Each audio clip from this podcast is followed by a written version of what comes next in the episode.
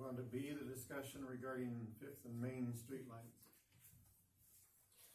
Um, I don't have much on this. I will say, so I talked to Tom about it. He was checking into what the beacon light in the center of the road, the kind of a cost on that.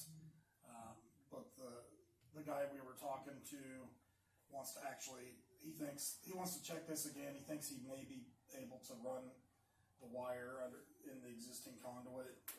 Um, if that's the case, then we would, it would, it'd be a very minimal cost, just whatever the labor plus running the wire through the conduit is gonna be, so he's supposed to be, we got hold of him last week, and it was right during that big snowstorm, that where Spencer got a lot more than we did, and, uh, that's where he's coming from, so he said, uh, probably this week or next week, he would come down and check that, and if that doesn't work, then he'll get us, um, some prices on the other thing.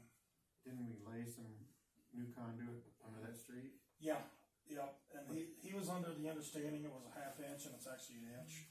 So that's what, I uh, was the wondering if we- confusion was, he thinks he might be able to get it through on an inch. Otherwise, I thought if they just ran the bad wires, a set of new. Right, Well, yes, and that seventy wires is gonna be a little, it won't cost much. Yeah. So, you'll get your lights back, it'll go back to normal, but, uh. but even if we wanted cost. to run it back to normal and then have it just flashing red, Yeah, We could have the option to go either way, yeah. I mean, we could have it updated, we could have it fixed. And if we Yep, decided we like flashing red lights, we could do flashing red lights. it's up to you guys.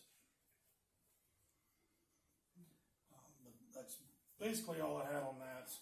So hopefully the wire does work. Cause that'll save us money. 'Cause even the, the middle the middle beacon's gonna, you know, Won't be cost cheap. some. You know, it won't be nearly the cost of what this guy did on the last one.